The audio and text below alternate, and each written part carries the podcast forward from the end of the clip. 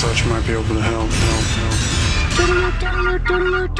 This is a My Talk Dirt Alert. Everything you need to know from the world of entertainment and pop culture at the top of every hour on My Talk 1071. Now tell us everything. F. Lee Bailey, the celebrity attorney who defended O.J. Simpson, Patricia Hearst, and the alleged Boston Strangler, has passed away at the age of 87.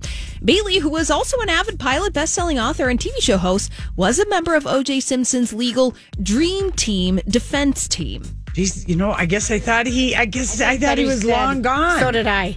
I think a lot of people, People did. Yeah. Wow. People did, All but right. there he is, passed away at the age of 87. And Vanessa Bryant has angrily called out Nike after an exclusive unreleased pair of Kobe line shoes called the Mambacita shoe were seemingly produced without authorization and inquired, acquired by a third party. What? The- But that's yeah. ridiculous. Yeah, the Mambacita shoe is set to be released as a tribute to her late daughter, Gianna Bryant. And this dispute over the shoe comes after Kobe Bryant's family did not renew their partnership with Nike. She posted on Instagram and was very clear that these shoes were not authorized and that they are no way in shape, form, are approved for sale. Wow.